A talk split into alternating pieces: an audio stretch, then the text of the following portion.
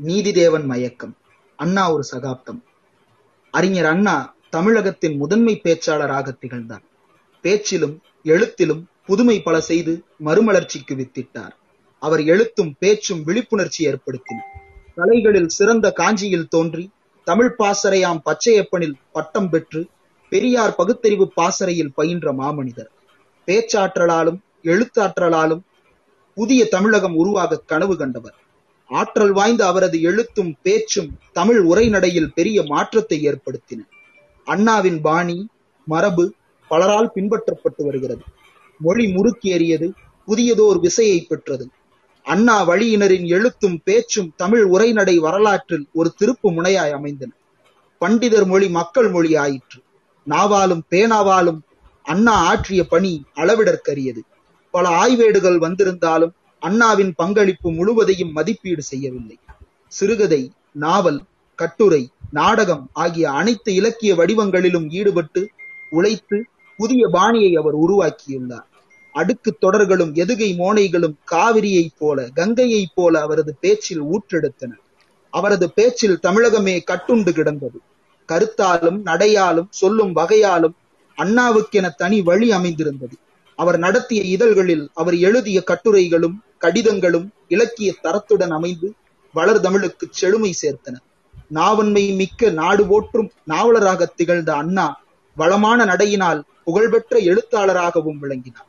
சொற்பொழிவுகளில் புதிய பாணியை உருவாக்கி மேடை தமிழுக்கு வளம் சேர்த்தார். மேடை தமிழை உருவாக்கியவர்களில் அவர் முதல் வரிசையர். அவர் சொற்பொழிவு தலைப்புகளும் படைப்புகளுக்கு சூட்டிய பெயர்களுமே புதுமையாய் அமைந்துவிட்டன. கவிதை பண்பு அமைந்த உரைநடை அவருக்கு உரைநடை வரலாற்றில் நிலைவேறு அளித்து விட்டது அண்ணா அழகாகவும் சுவையாகவும் எழுதினார். அவர் படைப்பு எந்த இலக்கிய வடிவமாயிருந்தாலும் சீர்திருத்த ஒளி வீசும் இதழாளராக அமைந்தால் நிரம்ப எழுத வாய்ப்பும் கிடைத்தது.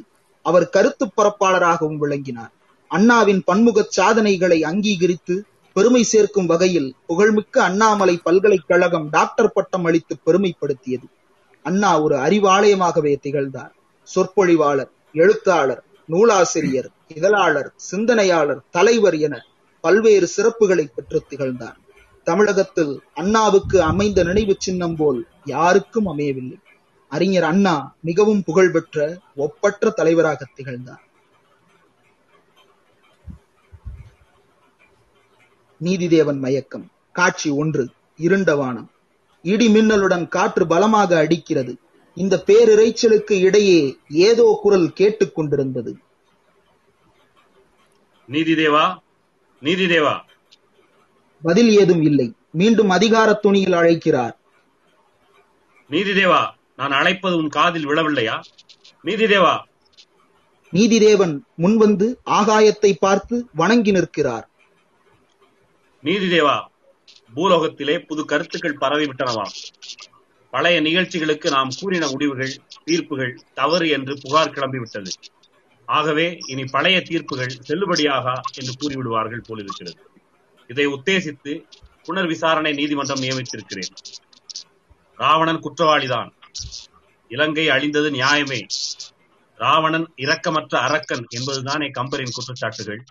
அதனால் அந்த வழக்கை முதலில் எடுத்துக் கொள்ளுங்கள். உடனே நீதிமன்றம் கூட ஏற்பாடுகள் நடக்கட்டும். காட்சி இரண்டு. இடம் ராவணன் மாளிகை. ராவணன் கம்பீரமாக அமர்ந்திருக்கின்றான். அவன் முன்னால் பழ வகைகளும் மது கிண்ணமும் இருக்கின்றன. பாடகன் ஒருவன் அவர் எதிரே அமர்ந்து பாடிக்கொண்டிருக்கிறான் ராவணன் மதுவை சுவைத்தும் பாடலை ரசித்தபடியும் இருக்கிறான். பாடல் முடிகிறது. நீதிதேவனின் பணியால் வருதல். அவனைக் கண்ட ராவணன். யாரப்பா நீ? நீதிதேவன் சபையில் சு சுவடி ஏந்துவோன் ஓஹோ சுமைதாங்கியா? பணியாளை பார்க்கிறான். அவன் முறைப்பாக இருப்பது கண்டு கோவியாதே அப்பனே வேடிக்கைக்குச் சொன்னேன். அது சரி நீதிதேவன் சபையிலே சூடியேந்துவோனுக்கு இந்த அக்கிரமக்காரன் வீட்டிலே என்னப்பா வேலை? வேலையும் இல்லை சொந்தமும் இல்லை. செய்தி சொல்ல வந்திருக்கிறேன். ஓஹோ செய்தி சொல்ல வந்திருக்கிறாயா நீ? அவனை விட புத்திசாலி. எவனை விட? முன்பு என்னிடம் தூது சொல்ல வந்தானே அனுமான். அவனை விட என்ன சொல்ல வந்திருக்கிறாய்? உங்கள் மீது அளிக்கப்பட்ட தீர்ப்புகளை மறு விசாரணை செய்யும்படி ஆண்டவன் கட்டளையிட்டிருக்கிறார். மறு விசாரணையா? மகிழ்ச்சிக்குரிய செய்திதான். அது சரி என்ன திடீரென்று என் மீது அக்கறை? அக்கறை உம்மீது அல்ல பூலோகத்திலே புகார் கிளம்பி விட்டதாம் முன்பு அளிக்கப்பட்ட தீர்ப்புகள் சரியில்லை என்று. அதுதானே பார்த்தேன். புகார் கிளம்பி விட்டதா? நான் எதிர்பார்த்ததுதான். என்ன எதிர்பார்த்தீர்கள்? எத்தனை நாளைக்குத்தான் பூலோகவாசிகள் விழிப்புணர்ச்சியற்று கிடப்பார்கள் என்று? அது சரி அறமன்றம் கூடுகிறது தாங்கள் வர வேண்டும் என்று நீதிதேவன் கட்டளை. நான் வருகிறேன். என் மீது குற்றம் சுமத்தி என்னை இரக்கமனும் ஒரு பொருளா அரக்கன் என்று கூறினாரே கம்பர். அவரும் அவரை சார்ந்தவர்களும் வருகிறார்கள் அல்லவா? அவர்கள் எவரும் இதில் கலந்து கொள்ள வேண்டிய அவசியமில்லை வரவும் மாட்டார்கள். அது எப்படி? என் மீது குற்றம் சுமத்தினார்கள். சுமத்தப்பட்ட குற்றங்களை பட்டியல் போட்டு பேழையில் வைத்து ஆளுக்கு ஒருபுறம் தூக்கி பிடித்துக் கொண்டு போய் தேடி தேடி கொடுத்தார்கள். ஐயோ இன்னும் விசாரணை வரவில்லையே என்று பயந்து ஓடி ஓடி போய் பார்த்தார்கள். அப்படிப்பட்டவர்கள் விசாரணைக்கு வரமாட்டார்கள் என்று கூறுவது எப்படி பொருந்தும்? இதற்கு நான் பதில் சொல்ல வேண்டும் என்று நினைக்கிறீரா? சொல்லித்தானாக வேண்டும். நீர் அறிவாளி திறமைசாலி நிர்வாகத்திலே ஆற்றல் மிக்கவர் ஆளும் திறமிக்கவர். உமது ஆட்சி காலத்தில் செய்த சாதனைகள் பல பல. அப்படிப்பட்ட நீங்கள் கேட்கும் கேள்விகளுக்கு அவர்கள் சரியாக பதில் சொல்ல முடியாமல் திணறி தத்துபித்து என்று முன்னுக்கு பின் ஏதாவது உளறிவிட்டால் சாட்டப்பட்ட குற்றங்கள் உடைப்பட்டு விடுமோ என்ற அச்சம் அவர்களுக்கு இருக்கலாம். அதனால் கலந்து கொள்ளாமல் இருக்கலாம் என்று கூறுகிறாயா? பணியாளனே கேள். என் மீது குற்றம் சுமத்தியவர்கள் விசாரணையில் கலந்து கொள்ளத்தான் வேண்டும். எனது கேள்விகளுக்கு அவர்கள் பதில் சொல்லியே தீர வேண்டும். அதன் வாயிலாக உண்மை உலகுக்கு தெரிய வேண்டும். அவர்கள் வர மறுத்தால் நான் விசாரணையில் கலந்து கொள்ள மாட்டேன். விலகிக் கொள்கிறேன் என்று நீதிதேவனிடம் கூறிவிடு. நீ போகலாம். காட்சி முடிவு. காட்சி மூன்று. இடம் நீதிதேவன் மாளிகை. நீதிதேவன் அமர்ந்திருக்கிறார். பணியால் வருதல் அவனைக் கண்டதும். அறமன்றம் கூட ஏற்பாடுகள் செய்து விட்டாயா ராவணனிடம் செய்தியை சொன்னாயா? ஏற்பாடுகள் முடிந்து விட்டன தேவா. ஆனால் ராவணன் விசாரணையில் கலந்து கொள்ள மறுக்கிறான். ஏன்? என்ன காரணம்? தன் மீது குற்றம் சுமத்தியவர்களைத்தான் குறுக்கு விசாரணை செய்- செய்ய சம்மதித்தால் தான் வருவேன் என்று கூறுகிறான். இந்த சங்கடத்திற்கு என்ன செய்வது? மேலிடமாகிய ஆண்டவனோ விசாரணையை நடத்து என்று ஆணையிடுகிறார். ராவணனோ வர மறுக்கிறான். கம்பரோ கேட்க வேண்டியதில்லை. நிச்சயம் வரமாட்டார். எப்படி இதை இந்த நேரம் கம்பர் வந்து கொண்டிருக்கிறார். அவரைக் கண்டதும் வாருங்கள் வாருங்கள் உங்களைத்தான் நினைத்தேன். நீதி தேவா நான் கேள்விப்பட்டது உண்மைதானா? மறு விசாரணை செய்ய ஆண்டவன் கூறினாராமே? ராவணன் வழக்கையா முதலில் எடுத்துக்கொள்கிறீர் ஆண்டவன் கட்டளையே அப்படித்தானே? ஆனால் ராவணன் விசாரணையில் கலந்து கொள்ள மறுக்கிறான். ஏன்? எதற்காக மறுக்கிறான்? தன் மீது குற்றம் சுமத்தியவர்களும் விசாரணைக்கு உட்பட வேண்டும். தான் கேட்கும் கேள்விகளுக்கு அவர்கள் பதில் சொல்ல வேண்டும். அதற்கு சம்மதம் இருந்தால்தான் விசாரணையில் கலந்து கொள்வேன் என்று கூறிவிட்டான். ஆகவே கம்பரே தாங்கள் அவசியம் இதில் கலந்து கொள்ள வேண்டும். ராவணன் கேட்கும் கேள்விகளுக்கு தங்களின் அறிவுத்திறனான பதிலால் அவனை அவ்வப்போது ஈர்க்க வேண்டும். நீதிதேவரே இது என்ன வேடிக்கையாக இருக்கிறது? ராவணன் என்னை குறுக்கு விசாரணை செய்வதா? அதற்காக நான் குற்றக்கூண்டிலே நிற்பதா? அரக்கன் முன்பா முடியாது தேவா முடியாது. முடியாதது மட்டுமல்ல தேவையும் இல்லாதது. கவியரசே தங்கள் கவிதையின் வாயிலாகத்தானே ராவணன் இரக்கமில்லாத அரக்கனாக்கப்பட்டான்? பூலோகத்திலும் அப்படித்தானே பேசப்படுகின்றன. எனவேதான் ஆண்டவன் மறுவிசாரணை நீதிமன்றம் அழைத்திருக்கிறார். ஆகவே கம்பரே தாங்கள் தவறாது கலந்து கொள்ளத்தான் வேண்டும். தேவா விஷத்தை கக்கும் பாம்பு கொடியது அதன் விஷம் தீயது ஆபத்துக்குரியது என்று எடுத்துக் கூறிய தீர்ப்பு தவறென்றால் ராவணன் அரக்கன் என்று நான் கூறியதும் தவறுதான் தேவா உவமையிலே உம்மை வெல்லும் திறன் எனக்கேது. கம்பரே விசாரணையில் தாங்கள் கலந்து கொள்வதாக ராவணனுக்கு சொல்லி அனுப்பி விடுகிறேன். சரி தேவா நான் கலந்து கொள்கிறேன். ராவணனின் வாதத்தையும் தான் கேட்போம். மக்களும் கேட்கட்டும். நான் வருகிறேன். காட்சி முடிவு. காட்சி நான்கு. பூலோகத்திலே புதுக்கருத்துக்கள் பரவிவிட்டனவாம் பழைய நிகழ்ச்சிகளுக்கு நாம் கூறின முடிவுகள் தீர்ப்புகள் தவறு என்று புகார் கிளம்பிவிட்டது ஆகவே இனி பழைய தீர்ப்புகள் செல்லுபடியாகா என்று கூடி வருவார்கள் போலிருக்கிறதே. இதை உத்தேசித்து புனர் விசாரணை கோர்ட் நியமித்திருக்கிறேன் என்று ஆண்டவன் அறிவித்தார். நீதிதேவன் வழக்கு மன்றத்தை கூட்டினார். முதல் புனர் விசாரணையாக ராவணன் வழக்கு எடுத்துக் கொள்ளப்படுகிறது. கம்பர் பழைய கோர்ட் தீர்ப்பின்படி ராவணன் குற்றவாளிதான். இலங்கை அழிந்தது நியாயமே. ராவணன் இரக்கமற்ற அரக்கன் என்று நீதி தேவனிடம் சமர்ப்பிக்கிறார். ராவணன் தன் வழக்கை தானே நடத்த இசைகிறார் கோர்ட்டிலே நீதி தேவன் தலைமை தாங்குகிறார். கம்பர் ஓலைச்சுவடிகளுடன் தயாராக இருக்கிறார்.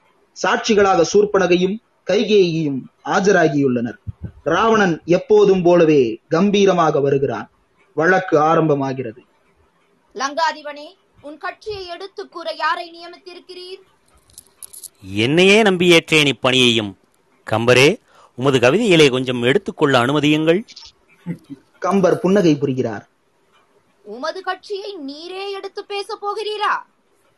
ஆமாம் நான் போதும் அதற்கு என்று நம்புகிறேன். வணங்காமுடியான் என்றோர் பெயர் உமக்குண்டா? பெயர் என்று கூறுவதை விட வசைமொழி என்பது பொருந்தும். பொருத்தம் பார்ப்பதானால் வணங்காமுடியான் என்று ஓர் பழிச்சொல் உண்டு என்று கூறலாம். சொல் விளக்கத்துக்குள் நுழைய வேண்டாம். அவ்விதம் அழைக்கப்பட்டதுண்டா. ஆமாம். ஏன்? நான் கேட்க வேண்டிய கேள்வி அல்லவா அது? எவருக்கும் வணங்கியதில்லை மதிப்பதில்லை. அவ்வளவு மண்டைக்கணம் என்று பொருள்படும். பொருள்படும் என்று இழுப்பானேன் கம்பரே நீரேதான் சொல்லிவிடுமே எனக்கு மண்டை கர்வம் என்று. எவரையும் வணங்காத காரணம்?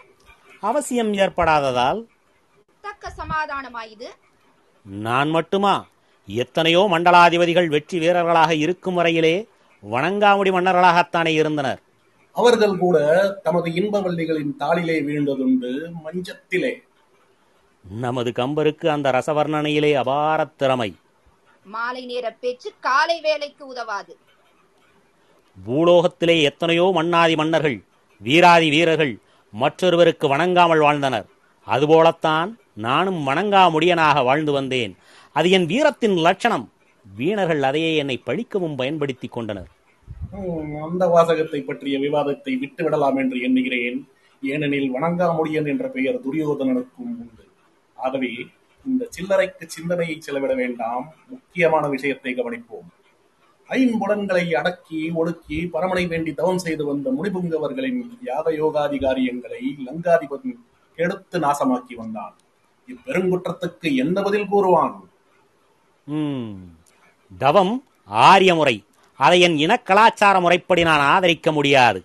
யாகம் என்பது ஜீவன்களை வதைத்து பொருளை பாழாக்கி மக்களை ஏய்க்கும் ஆரிய தந்திரம் என்பது என் இனத்தின் சித்தாந்தம்.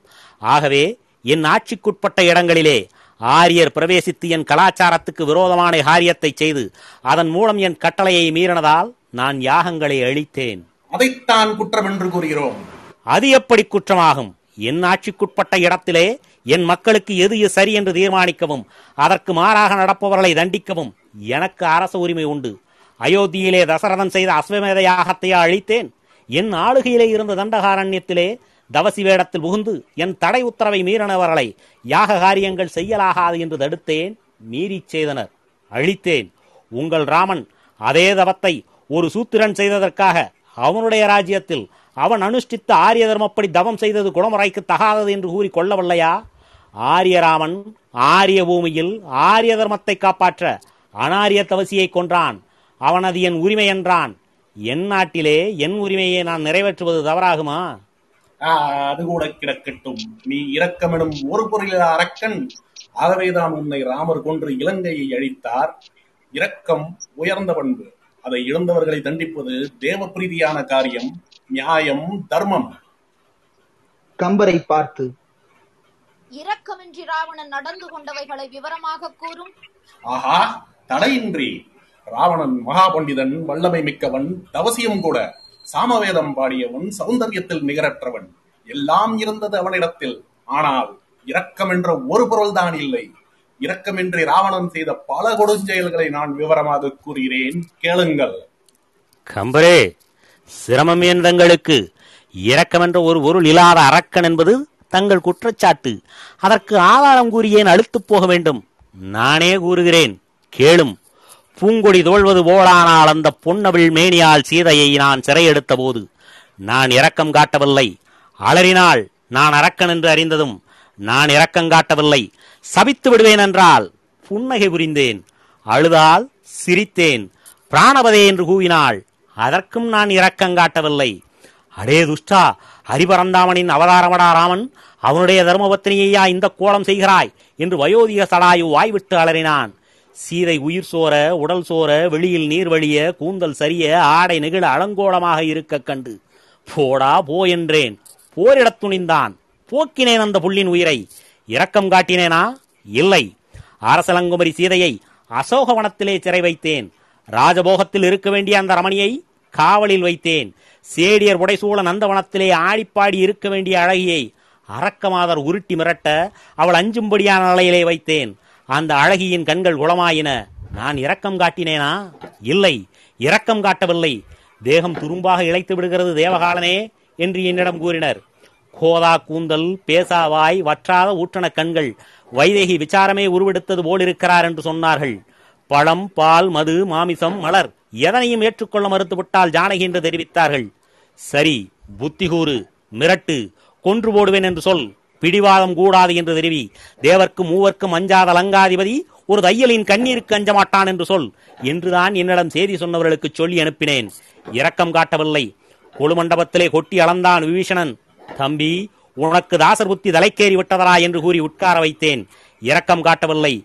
போதுமா? இன்னமும் ஏதாகிலும் கூறட்டுமா ஈரமற்ற நெஞ்சினன் நான் என்பதற்கான ஆதாரங்கள் இதேது. அரக்கன் முரடன் மட்டுமல்ல முட்டாளகம் ஒன்றோ இருக்கின்றான். எதிர்க்கட்சிக்காரன் கூறுவதை விட ஆணித்தரமாக குற்றப்பட்டியலை திட்டமாக கூறுகிறானே என்று யோசிக்கிறீர்களா? இன்னமும் கொஞ்சம் செந்தேன் நூற்றுகிறேன் உங்கள் சிந்தனைக்கு.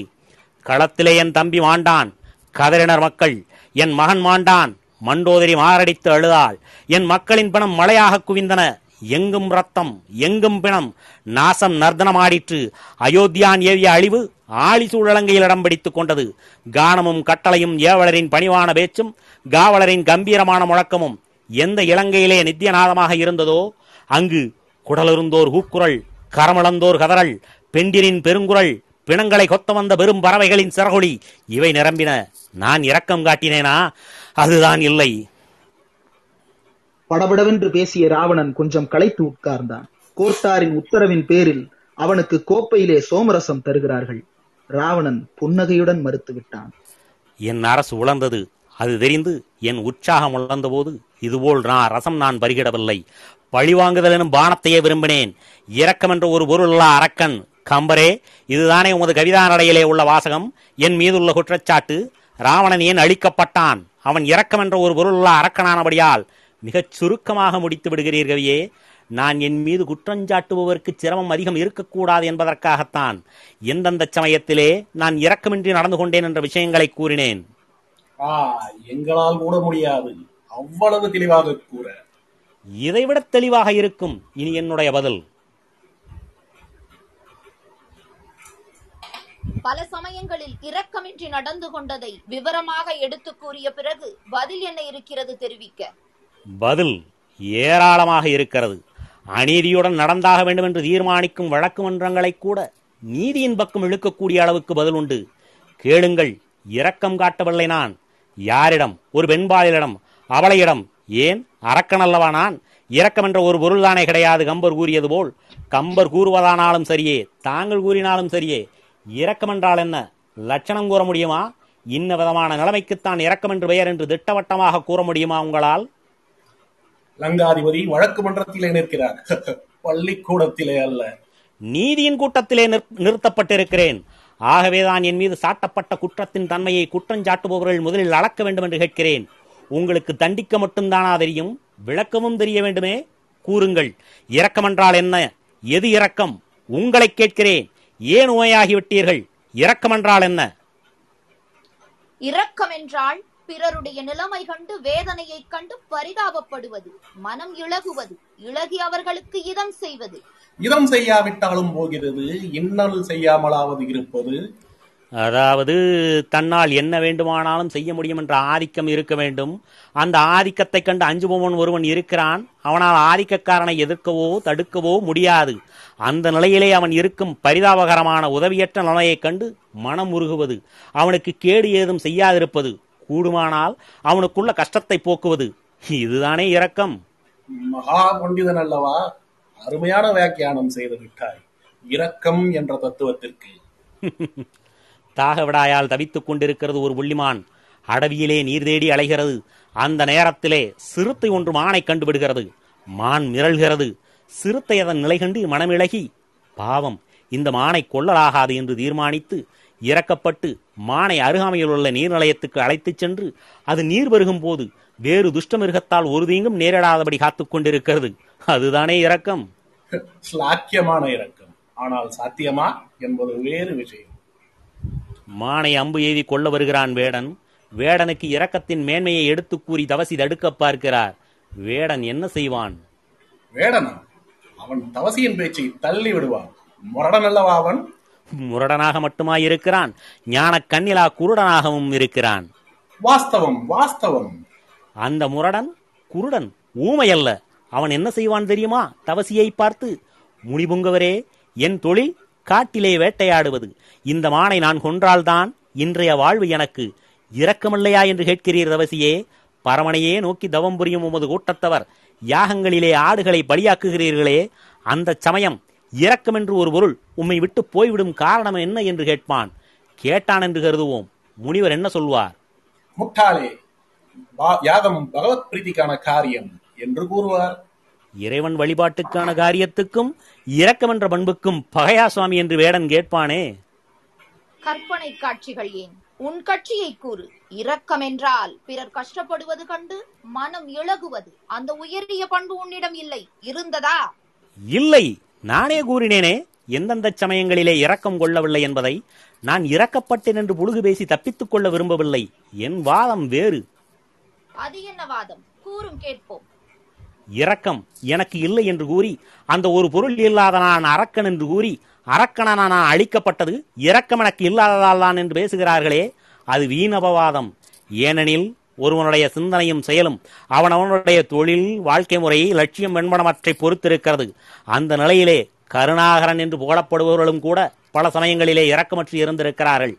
இரக்கம் இல்லாதார் அரக்கர் என்றால் அனைவரும் ஆண்டவன் உட்பட அனைவரும் விசித்திரமான வாதமாக இருக்கிறது. வேடன் இரக்கத்தை கொள்ள முடியாததற்கு காரணம் அவனுடைய வாழ்க்கை முறை தொழில். வேதமோதி வேள்வி நடாத்தும் முனிவர்கள் யாகப் பசுக்களை சித்திரவதை செய்யும் போது இரக்கம் காட்டாதது. அவர்கள் இரக்கம் என்பதை விட பக்தி என்ற வேறொரு லட்சியத்துக்கு அதிக மதிப்பு தருவதே காரணம். வேடனின் வாழ்வும் வேதமோதியின் உயர்வும் அவரவருக்கு இரக்கத்தை விட அதிக அவசியம் உள்ளதாக தெரிகிறது. ஆசிரமங்களிலே உள்ள மாண்டோடாசனங்கள் இரக்கத்தின் அடையாளச் சீட்டுகளா? விதவிதமான யாகங்கள் இரக்க லட்சியவாதிகளின் செயலா? எங்கே இரக்கம்? ஏன் இல்லை? அவர்கள் அரக்கர் அல்லவா? நான் மட்டுமா அரக்கன் தபோதனர்களை அரக்கராக்கி விட்டார் லங்கேசன். இனி தயாபரனையும் குற்றம் சாட்டுவார் போலும். தாய் பிடிக்க தந்தை அறுக்க சீராளனை கரியாக்கும்படி தயாபரன் சோதித்தது இரக்கம் என்ற ஒரு பொருள் இல்லாததால். அரக்கர் என்ற உமது லக்கணத்தை பொய்யாக்கத்தான். சிறு தொண்டன் உமது சிறுவதி கோட்பாட்டை பெருநெறியென கொண்டிருந்தால் சிவனாரை நோக்கி ஐயனே பாலகனை கொன்று கரிசமைக்கச் சொல்கிறீரே எப்படி மனம் வரும்? இரக்கம் குறுக்கிடுமே என்று கூறியிருந்திருப்பார். உமது தொண்டர் புராணமும் வேறு உருவாகி இருக்கும் அல்லவா? பேசினால் மிருகத்தின் கதை இல்லாவிட்டால் மகேசன் கதை இவ்வளவுதானா? இவை இரண்டும் வாதத்துக்கு தக்கவையாக? ஒன்று பகுத்தறிவில்லாத பிராணிக்கதை மற்றொன்று மனித நீதிக்கு கட்டுப்பட வேண்டிய அவசியமில்லாத மகேஸ்வரன் விஷயம். பிரஸ்தாப வழக்குக்கு இவை இரண்டும் பொருந்தா? கம்பர் கூறினது முற்றிலும் உண்மை. காட்டிலே புலியும் கைலையில் உலவும் ஈசனும் கோர்ட் விவகாரத்திலே உனக்கு உதவி செய்ய முடியாது. வேள்வி செய்யும் முனிவர்கள் இரக்கம் கொள்ளவில்லை என்பதை கூறினேனே. ஆமாம் கம்பரே குறித்துக் கொள்ளும். சரி ராவணரே வேறு உண்டோ? ஏராளமாக. ஆமாம் தாங்கள் எதற்கு கட்டுப்பட்டவர்? நீதிக்கு. மண்டோதரி இது சமயம் இங்கு நின்று கதறினாள்? நீதி நெறியில் நின்று நான் அப்போதும் தவற முடியாது. அவளுடைய கண்ணீரைக் கண்டும்? கண்ணீருக்காக கடமையில் நின்றும் தவற மாட்டேன். அப்படியானால் கடமை பெரிதா இரக்கம் பெரிதா? சிக்கல் நிறைந்த கேள்வி. சிக்கல் நிறைந்ததுதான். ஆனால் பலருக்கும் இந்த பிரச்சனை வந்தே தீரும். கடமையின்படிதானே நீர் நடந்தாக வேண்டும்? ஆமாம். கடமையை நிறைவேற்றுகையில் அத்த அச்சம் தயை தாட்சண்யம் எதுவும் குறுக்கிடக்கூடாது. ஆக அறமன்றத்திலே நீர் வீற்றிருக்கும் போதெல்லாம் அறக்கர்தானே கம்பரே குறித்துக் கொள்ளும். தேவா உயர்ந்த லட்சியத்துக்காக உழைக்கிறீர்கள். இரக்கம் என்பதை லட்சியப்படுத்தாதது குற்றமல்ல. ஆம் ஆனால் எது உயர்ந்த லட்சியம்? எது குறைந்தது என்பது அவரவர்களின் சொந்த அபிப்பிராயம். அந்த அபிப்பிராயத்தை உருவாக்குவது அவரவர்களின் தொழில் வாழ்க்கை முறை ஜீவியத்திலே அவர்களுக்கென்று ஏற்பட்டுவிடும் குறிக்கோள் இவற்றை பொறுத்தது. சரி வேறு உண்டோ? ஏன் இல்லை தபோதனரும் நீதிபதியும் மட்டும்தானா? என்னைப் போன்றவர்கள் இன்னும் ஏராளம். சாட்சிகளை அலையுங்கள் இனி. சாட்சிகள் பட்டியலை பார்க்கிறார் நீதிதேவன். சூர்ப்பனகை வருகிறாள். தங்கையே உன் கதையை கூறு. எழுதி கொடுத்து விடட்டுமா? ஆமாம். ஆயிரம் ஆயிரம் வீரர்களுக்கு அதிகாரியாகி வீரமொழி பேசி வந்த என் தங்கை இப்போது நாலு பேர் நடுவே நின்று பேச முடியாதபடிதான் ஆக்கப்பட்டு விட்டாள். சூர்ப்பனகை ஓர் ஓலையை கொடுக்கிறாள். கோர்ட்டிலே ஒருவர் அதை வாசிக்கிறார். லட்சுமணரை காட்டிலே கண்டேன் மூத்தவரிடம் மோகம் கொண்டேன் எவ்வளவோ எடுத்துக் கூறினேன் காதல் கனலாகி என்னை தகித்தது மன்றாடினேன். கொஞ்சம் நிறுத்து. நீதிதேவா ஒரு பெண் அரச குடும்பத்தவள் அதிலும் வணங்காது வாழ்ந்து வந்த என் தங்கை வலியச் சென்று தன் காதலை வாய்விட்டு கூறினாள். ராமன் மறுத்தான் ஏன்? இது தெரியாதா? ஸ்ரீராமச்சந்திரர் ஏகபத்தினி விரதர். ஏகபத்தினி விரதம் என்ற லட்சியத்திலே அவருக்கு பற்றுதல். ஆமாம். அந்த லட்சியத்தை அவர் பெரிதென மதித்தார். பெரிதன மட்டுமல்ல உயிரென மதித்தார். தாம் உயிரென மதித்த லட்சியத்தின்படி நடந்து கொள்ள வேண்டுமென்று ஒரு மங்கையின் கண்ணீரைக் கண்டால் இயற்கையாக வரும் இரக்கத்தை ரவிகுல சோமன் தள்ளிவிட்டார் இரக்கம் காட்டுவதா? இந்த தூர்த்தையிடம். காதலை தெரிவிப்பவர் தூர்த்தையா? இஷ்டமில்லை என்று கூறின பிறகு வலியச் சென்று மேலே வீழ்வது உயர்குல மங்கையின் பண்போ? கம்பரே என் தகை சூர்பனகை கண்ட ஆடவர் மீது காமுற்று கருத்தழிந்தவளா ராமனை காணும் முன்பு அன்று நடந்து கொண்டது போல் என் தங்கை வேறு எந்த சமயத்திலேனும் நடந்து கொண்டாளா? இல்லை ஒரு முறை செய்தால் மட்டும் குற்றம் குறைந்து விடுமா என்ன? அதற்கல்ல நான் கேட்பது ஒரு நாளுமின்றி அன்று ராமனைக் கண்டதும் காதல் கொண்டாள் அவளுடைய குணமே கெட்டது என்ற அதற்கு பொருள். அன்று மட்டும் அவ்விதமான எண்ணம் ஏற்பட்டது ஏன்? என் ராமனுடைய சௌந்தரியத்தை கண்டு. குற்றம் அவளுடையதா? ஏன் இல்லை சீதை இருக்க இவள் எப்படி? மன்னர்கள் பல மனைவியரை மனம் செய்வது முறைதானே? ஆமாம் ஆனால் ராமன் ஏகபத்தினி விரதனாயிற்றே அவள் அறிய மாட்டாளே. ஆகவேதான் தன் ஆசையை தெரிவித்தாள். அன்று வரை அவள் எந்த ஆடவரிடமும் வழியச் சென்று காதலை வெளியிடும் வழிக்கு விழுந்தவள் அல்ல. அன்று ஓர் வடிவழகனைக் கண்டால் மன்றாடி நின்றாள். இரக்கம் இருந்தால் ஏற்றுக்கொண்டிருக்கலாமே விரதத்துக்கு பங்கம் வரக்கூடாது என்பதிலே விசேஷ அக்கறை கொண்டு அவளை நிராகரிப்பதானாலும் இப்படி அலங்கோலப்படுத்தாது இருந்திருக்கலாமே. அவளுடைய நாசியை துண்டித்த போது ராமலட்சணர்கள் இரக்கத்தை எத்தனை யோசனை தூரத்திலே விரட்டினார்கள். அவர்கள் அரக்கரல்லவா காமப்பித்தம் பிடித்து அலைந்தவளை தண்டிக்காமல் விடுவரோ? கம்பரே நான் இருக்கிறேன் தண்டனை தர. என் தங்கையின் துர்நடத்தையை எனக்கு தெரிவித்திருக்கலாமே. ஏதாவது தந்திரம் பேசி அவளை அனுப்பி விடுவது மறுபடி அவள் வருவதற்குள் எனக்கு செய்தி அனுப்பினால் நான் இருக்கிறேன் அவளுக்கு புத்தி புகட்ட. இரக்கமும் இல்லை யூகமும் இல்லை.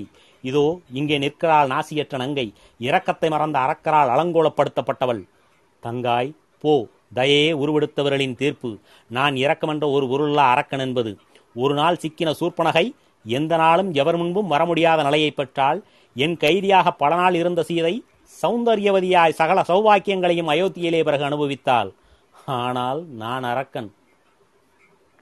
சூர்ப்பனகை போய்விடுகிறாள் நீதிதேவன் மறுபடியும் சாட்சி பட்டியலை பார்க்கிறார்.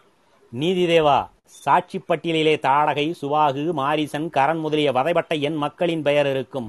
அவர்களெல்லாம் துஷ்டர்கள். ஆகவே தண்டித்தார் என்று கம்பர் வல்லவி பாடுவார். ஆகவே அவர்களை விட்டுவிடும். கூப்பிடும் கைகை அமையை. கைகை வருகிறாள்.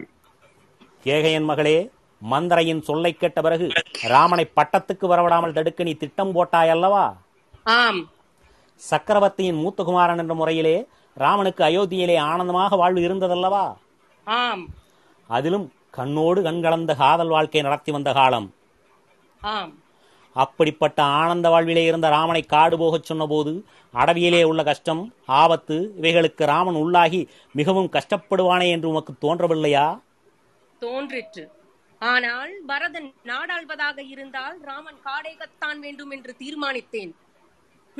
வேறு வழி இல்லை பஞ்சனையில் துயிலும் ராமன் பசும்புல் தரையிலே வடுப்பான் கனகமணி அணிந்தவன் மரவுரி தரிப்பான் ராஜபோஜனம் உண்டவன் காய்கனி தின்பான் வசிஷ்டரை கண்டுகளித்த கண்களால் துஷ்ட மிருகங்களைக் கண்டு கலங்குவான் அரசாள வேண்டியவன் விசாரத்திலே வேதனையிலே மூழ்குவான் என்று தெரிந்திருந்தும் காடேகத்தான் வேண்டும் என்று கூறினேன்.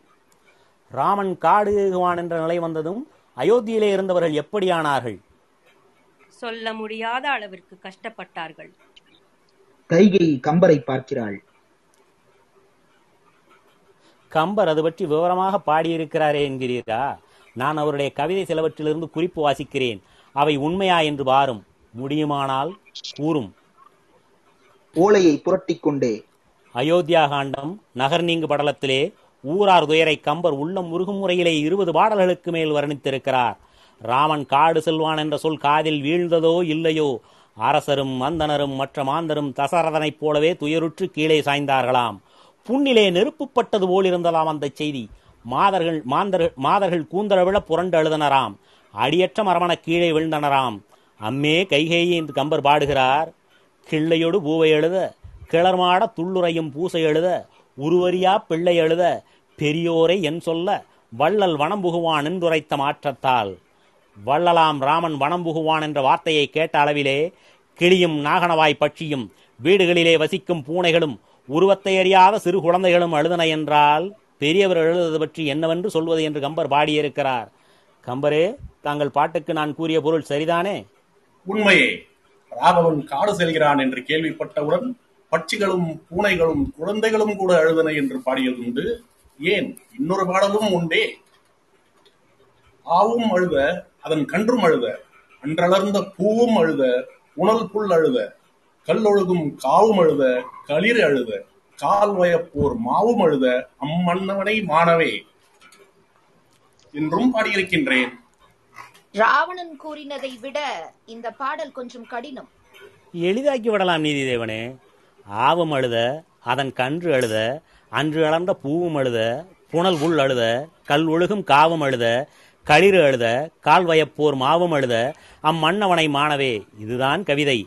ஆவும் காவும் மாவும் களிரும் இப்படி பலவற்றை கவி சந்திக்கச் செய்ததாலே கொஞ்சம் சிரமமாக ஆகிவிட்டது கவிதை. அழுத என்பது இடையிடையே அடிக்கடி வருகிறது. ஒரே பொருள் உணர்த்த. கவிதையின் பொருள் இதுதான். அந்த தசரத மன்னனைப் போலவே பசு அதன் கன்று அன்று மலர்ந்த புஷ்பம் நீரிலே வாழும் பறவைகள் தேன் பொழியும் சோலை தேரில் பூட்டப்படும் வழிவுள்ள குதிரைகள் இவை யாவும் அழுதன என்கிறார் கவி. ஏது ராவணனே கம்பரின் கவிதைகளை நுட்பமாக ஆராய்ந்திருக்கிறீரே? எதிர்க்கட்சி வக்கீலாயிற்றே கம்பர். அவருடைய வாய்மொழியில் உள்ளவைகளை கவனித்துத்தானே என் குற்றமற்ற தன்மையை நிரூபிக்க வேண்டும். சரி. ராமன் வனம் புகுவது கேட்டு அயோத்தி ஒரே அழுகுரல் மயமாகிவிட்டது. அதனால் ராவணன் கைகேயியை பார்த்து ஏனம்மா கைகேயி? ராமன் காடு போகிறான் என்பதைக் கேட்டு பூனையும் யானையும் குதிரையும் குழந்தையும் பூவும் காவும் கிளியும் நாகனவாய் பட்சியும் மனமுருகி அழுதனவாமே. அந்த நேரத்திலும் தங்கள் மனம் இலகவில்லையோ? ம், இல்லை. ஊரார் ஏசினர் நீதிதேவா? ஒரு மன்னரின் மனைவியை சொல்லத்தகாத மொழியினால் கூட ஏசினர். கொடியவளே கொலைகாரி என்று தசரதன் ஏசினார். ஊரார் என்ன சொன்னார்களாம் தெரியுமோ? கம்பரே கூறலாமா? எந்த பாடலை சொல்லப் போகிறீர் இப்போது? நீர் பாடியதைத்தான் நான் என்ன கவியா? சொந்தமாக பாட. கணிகைகான் கைகேசி என்று ஊரார் பேசினராம். கைகேயி கோபமாக பார்க்க. அம்மே அரக்கனாம் என் மொழி அல்ல இது. அயோத்தியா காண்டம் நகர் நீங்கு படலம் நூற்றி ஒன்பதாம் பாடல். ஐயோ கணிகைகான் கைகேசி என்றால் விலைமகள் என்று பொருள். நான் அப்படி பாடவில்லை. கொஞ்சம் இடைச்சல்கள் கூர்ந்து விட்டது நான் பாடினது கணிகை நான் கைகேயி என்றுதான். பாட்டு பழுது பார்க்கப்பட்ட பிறகு பொருள் முன்பு இருந்ததை விட மோசமாகிவிட்டது கம்பரே. முன்பாவது கைகையை வேசி என்று கூறினீர். இப்போது வேசையரும் கண்டு வெட்கப்படுவர். கைகையின் கெட்ட குணத்தைக் கண்டால் என்றல்லவோ பொருள். வேறு விதமாகத்தான் இருக்க வேண்டும். நிதானமாக யோசித்தால் தான் முடியும். கைகேயை நான் கணிகை என்று கூற முடியுமோ? கூறினீர். வேறோர் சமயம் திருத்திக் கொள்ளும். சரி ஊரார் கண்டபடி ஏசினர். ஆனால் கேகயகுமாரியின் மனம் மாறவில்லை. ஆமாம் கொஞ்சமும் இரக்கமில்லை. அரக்கமாதல்ல நீதிதேவா இந்த கைகை அம்மை? தசரதன் சோகமுற்று மானே மடமையிலே கேகையன் மகையிலே கேளடியன் மொழியை பேயும் இறங்குமே பெண்கட்கரசே நீ இறங்காயோ என்று எவ்வளவோ கெஞ்சினான். கைகேயி மன்னனின் புலம்பலை கேட்டும் மனம் இழகவில்லை. மன்னன் மூச்சித்து கீழே விழுந்தான். அம்மையின் மனதிலே இரக்கம் எழவில்லை கம்பர் கூறினார் மன்னர் வளர் எந்த தசரதனின் பாதங்களில் வீழ்ந்து வணங்கினார்களோ அப்படிப்பட்ட மன்னர் மன்னன் கைகேயின் காலிலே வீழ்ந்தான். கைகேசி சூழ்வனை படலம் இருபத்தைந்தாவது செய்யுள். தன் மணாளன் மன்னர் மன்னன் தன் காலில் விழுந்து அழுது கெஞ்சி எனக்கு உயிர் பிச்சை தர வேண்டும். என் மகன் ராமன் நாடாவிட்டால் போகிறது. காடு போகச் செய்யாதே. அவன் போனால் என் உயிர் நில்லாதே என்று உள்ளம் முருகி கதறுகிறான். கேகே குமாரி அப்போதாவது இரக்கம் காட்டினதுண்டா? இல்லை. கோசலை எழுதபோது இல்லை. சீதை மரவுரி தரித்த போது இல்லை. ஊரே உரண்டு அழுதபோது இல்லை துளியும் இரக்கம் காட்டியதில்லை. வெற்றி பெற்றோம் என்ற களிப்புடன் அன்றிரவு துயிலில் நிம்மதியாக ஈடுபட்டார்களாம். கம்பர் கூறியுள்ளார் உண்மைதானே கம்பரே? உண்மைதான். இரக்கம் என்ற ஒரு பொருள் இல்லாதோர் அரக்கர் முத இலக்கணம் அல்லவா அது? கைகை அம்மையிடம் அந்த இரக்கம் ஒரு துளியும் இல்லையே? ஏன் அரக்கர் குணமாக்கவில்லை அம்மையை இரக்கம் என்ற ஒரு பொருள் இல்லாத காரணத்தாலே நான் இருந்த இலங்கை அழிந்தது என்றீரே? இரக்கத்தை எல்லளவும் கொள்ளாத அந்த அம்மையார் இருந்தும் அயோத்திக்கு அழிவு வராத காரணம் என்ன? என் தங்கைக்கு பங்கம் செய்தவர்களை பழி வாங்க வேண்டும் என்ற எண்ணம் என் கண்முன் சீதை கதறிய போதிலும் இறக்கப்படக்கூடாது. இறக்கத்துக்காக வேண்டிய அரக்கர் குல அரசமங்கையின் அங்கத்தை துண்டித்த ஆரியர்களை வதைக்காது விட்டோமானால் அரக்கர் குலத்தையே ஆரிய குலத்தின் அடிமையாக்கி வைக்கும் இழிசெயல் புரிந்தவனாவோம் என்று எண்ணினேன். அந்த எண்ணத்தின் முன் இரக்கம் தலைகாட்டவில்லை. இரக்கம் தலைகாட்டாத காட்டாததற்காக நான் அழிந்து விடுவது இரக்கமின்றி என் தங்கையை பங்கப்படுத்தி வாளியை மறைந்திருந்து கொன்ற ராமன் தெய்வம் என்று கொண்டாடப்படுவது தேர்ந்தமிழிலே இந்த கம்பனுக்கு பாட்டு கட்ட தெரிந்ததால் நீதிதேவா இது சரியா? சீதையை நான் களவாடி சிறை வைத்தேன். மூவர்கள் இதுபோல் பலமுறை செய்திருக்கிறார்களே. நான் சீதையின் சம்மதம் கிடைக்கட்டும் என்று சிந்தையில் மூண்ட காமத்தை கூட அடக்கினேன். மூவர்கள் அழகிகளை கண்ட நேரத்தில் அடக்க முடியாத காமத்தால் ஆவாசங்கள் செய்திருக்கின்றனரே. எந்த தேவன் கற்பை மதித்தான்? எத்தனை ஆச்சிரமங்கள் விபச்சார விடுதிகளாக இருந்ததற்கு சான்று வேண்டும். மானை காட்டி மயக்கினேன் என்று கூறினார். முருகன் யானையை காட்டி மிரட்டினானே வள்ளியை. இங்கு உள்ள தேவரும் மூவரும் செய்யாததை நான் செய்ததாக ருஜுப்படுத்தும் பார்ப்போம். சீதை போன்ற ஜெகன்மோகினியின் கரத்திலே சிக்கியும் சீரழிக்காது. நான் விட்டது போல் எந்த சிங்காரியையாவது தேவரும் மூவரும் விட்டிருப்பரா கூறுங்கள். இரக்கமில்லை என்று குற்றம் கூற்றினது அக்கிரமம். அதற்காக இலங்கையை அழித்தது அநீதி. என் வேலை தீர்ந்தது. இனி நீதியின் வேலை நடக்கட்டும். நீதி தேவன் திடீரென்று மயங்கி கீழே சாய்கிறான். ஜூரிகள் எழுந்து நிற்கிறார்கள். நீதி தேவனுக்கு மயக்கம் தெளிந்த பின்பு தீர்ப்பு என்று கோர்ட் சேவகர் தெரிவிக்கிறார். அது நெடுநாளைக்கு பிறகுதானே சாத்தியம் என்று கூறிக்கொண்டு ராவணன் போய்விட்டான். கோர்ட் கலைகிறது. கம்பர் அவசரத்திலே காலிடறி கீழே விழுகிறார்.